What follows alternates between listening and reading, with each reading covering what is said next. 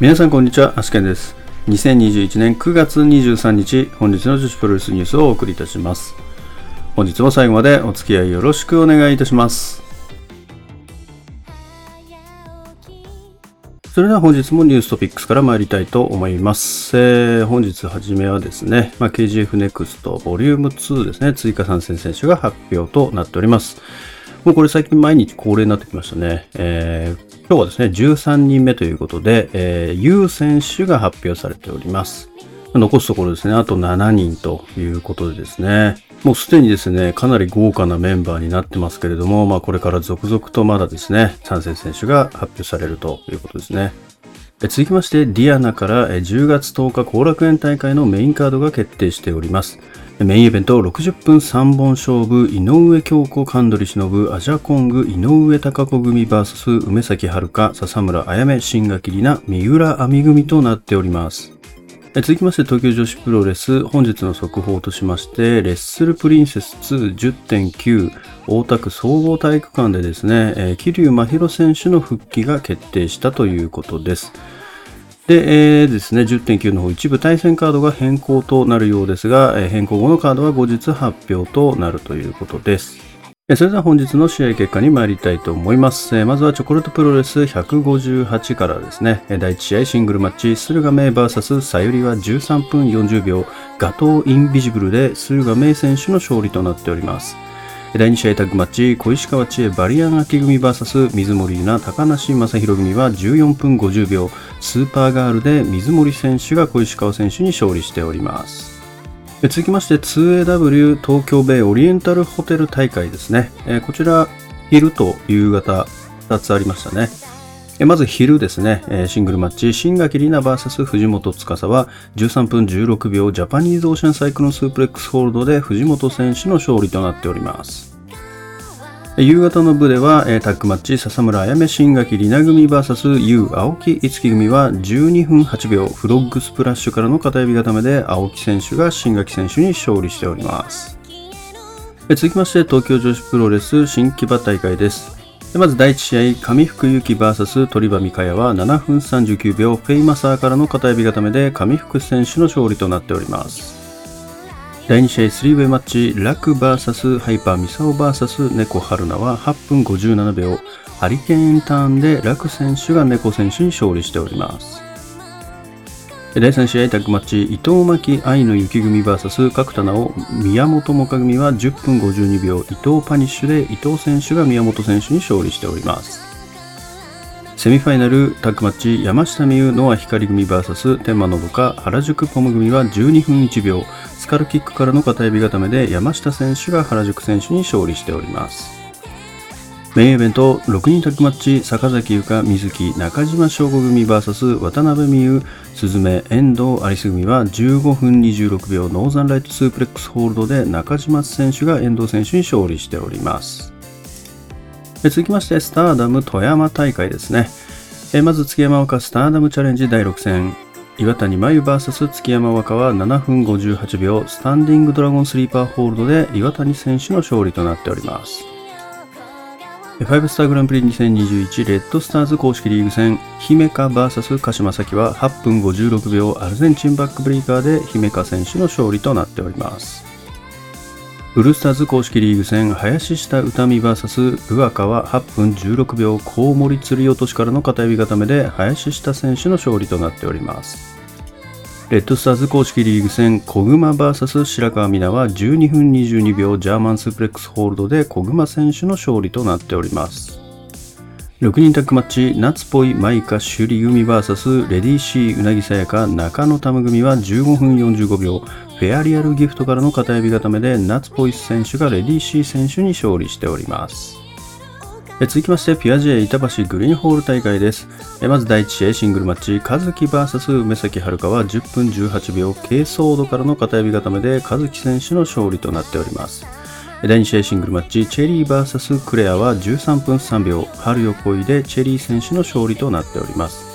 第3試合スリーウェイマッチ、ライリン・鋼 VS レオン VS マリは13分40秒、ラリアットからの指固めで、ライリン・鋼選手がレオン選手に勝利しております。セミファイナル中森花子15周年記念残酷プリンセス物語ボリューム7シングルマッチ中森花子 VS 春日萌香は11分3秒バズソーキックからの片指固めで中森選手の勝利となっております。メインイベントポップ選手権試合王者あかり VS 挑戦者大空知恵は13分28秒ダイヤモンドボムからの体固めであかり選手の勝利となっております。これにより第24代王者が4度目の防衛に成功しております。続きまして YMG ディアナ道場大会ですね。第1試合ハンディキャップマッチ米山香織松沢さん組 VS マドレーヌは5分6秒横入り式エビ固めでマドレーヌ選手が松沢さんに勝利しております。第2試合シングルマッチ誠 VS 松井美沙は8分24秒声援のうねりで誠選手の勝利となっております。セミファイナル松田さん試練の108番勝負第16戦3本勝負プロレス以外の対決ということで松田さん VS 日向小春でした1本目はですねセクシーだるまさんが転んだこちらは引き分けとなっておりますで2本目叩いてかぶってじゃんけんぽんでは松沢さんが勝利3本目、イストリゲームでは日向小春選手の勝利。4本目、10回転ウォーキングで日向小春選手が勝利しまして、勝者は日向小春選手となっております。メインイベントシングルマッチ、佐藤光 VS 飛鳥は10分時間切れ引き分けとなっております。続きまして、着力12、ガールズブラボー2ですね。新宿フェイス大会になります。第1試合、相川遥 VS しつきあんりは5分32秒アームロックで相川遥選手の勝利となっております。第2試合、第1回キューティー鈴木杯準決勝第1試合、マドレーヌ VS 桜井優子は7分24秒、新垣里奈直伝バタバタアームロックカッコ仮でマドレーヌ選手の勝利となっております。第3試合第1回キューティー鈴木杯準決勝第2試合アンチャム VS デボラ K は7分18秒横入り式エビ固めでアンチャム選手の勝利となっております。第4試合エキシビジョンマッチパインメーカー上田真央 VS 寺西は勝敗なしとなっております。第5試合異種格闘技戦2分3ラウンドマミ VS 松本美和子は2ラウンド1分23秒 TKO でマミ選手の勝利となっております第6試合、異種格闘技戦2分3ラウンド、佐藤綾子 VS 亜美は1ラウンド1分23秒、両者リングアウトとなっております。メインイベント第1回 QT 鈴木杯決勝戦、マドレーヌ VS アンチャムは9分27秒同時目チョークスリーパーでマドレーヌ選手が勝利して、QT 鈴木杯優勝となっております。それでは明日の工業予定に参りたいと思いますけれども、明日はですね、えー、まあ何もないですね、明日は。明日は何もありませんということでですね、えー、まあ、明後日の土曜日ですね、結構集中してるのは。まあですね、今週はですね、えー、祝日が2回ありましたからね、もうそちらの方にですね、え、各団体注力していますので、えー、まあ中となるですね、まあ火水金に関してはまあほぼほぼないという状況ですね。それでは Today's Impressions ですけれども、えー、ディアナの10 10後楽園ホール大会のメインカードですね。こちらが正式に発表となっております。なんかこれ先日のですね、えー、ラジアントホール大会の時かな？なんか発表したみたいなんですけどね。まあ一応ちょっと正式発表を待っていましたというところで、これすごいですね、このメンバー。これすごいですね。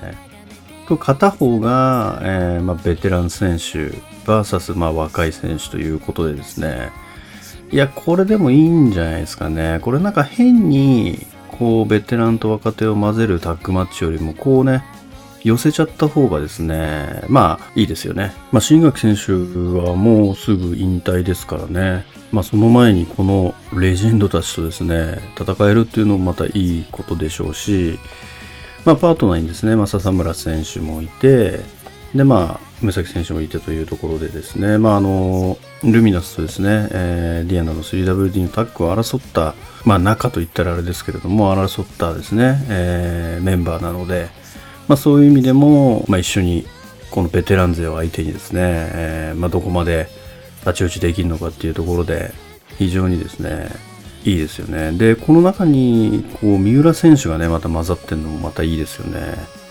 こう、三浦選手なんかもう、キャリアどんだけ離れてんだって感じですよね。まあ、三浦選手だけじゃないか この辺みんなもう2年目、3年目、4年目とかそれぐらいですもんね。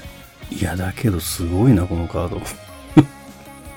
いや、すごいですね。どのマッチアップもすごいですね。まあ、京子さんなんかは割とね、まあ、やってる感じありますけど、やっぱカンドリさんとかね、まあ、アジャ選手も、まあ、割とね、若手とやる機会が結構多いですけどもね、やっぱりカンドリさんとかね、高子さんは、まあ、あんまりないですからね、まあ、そもそも試合もね、そんなに最近してないので、ここにね、カンドリさんがまあ出てきてくれるっていうのもまたすごいことですし、そこに、まあね、戦えるっていうのもまたね、いいですよね。まあ、新垣選手なんか、あれじゃないですかね、特に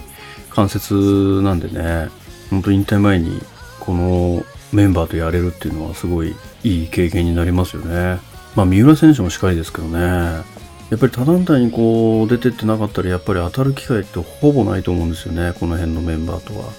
やっぱりディアナに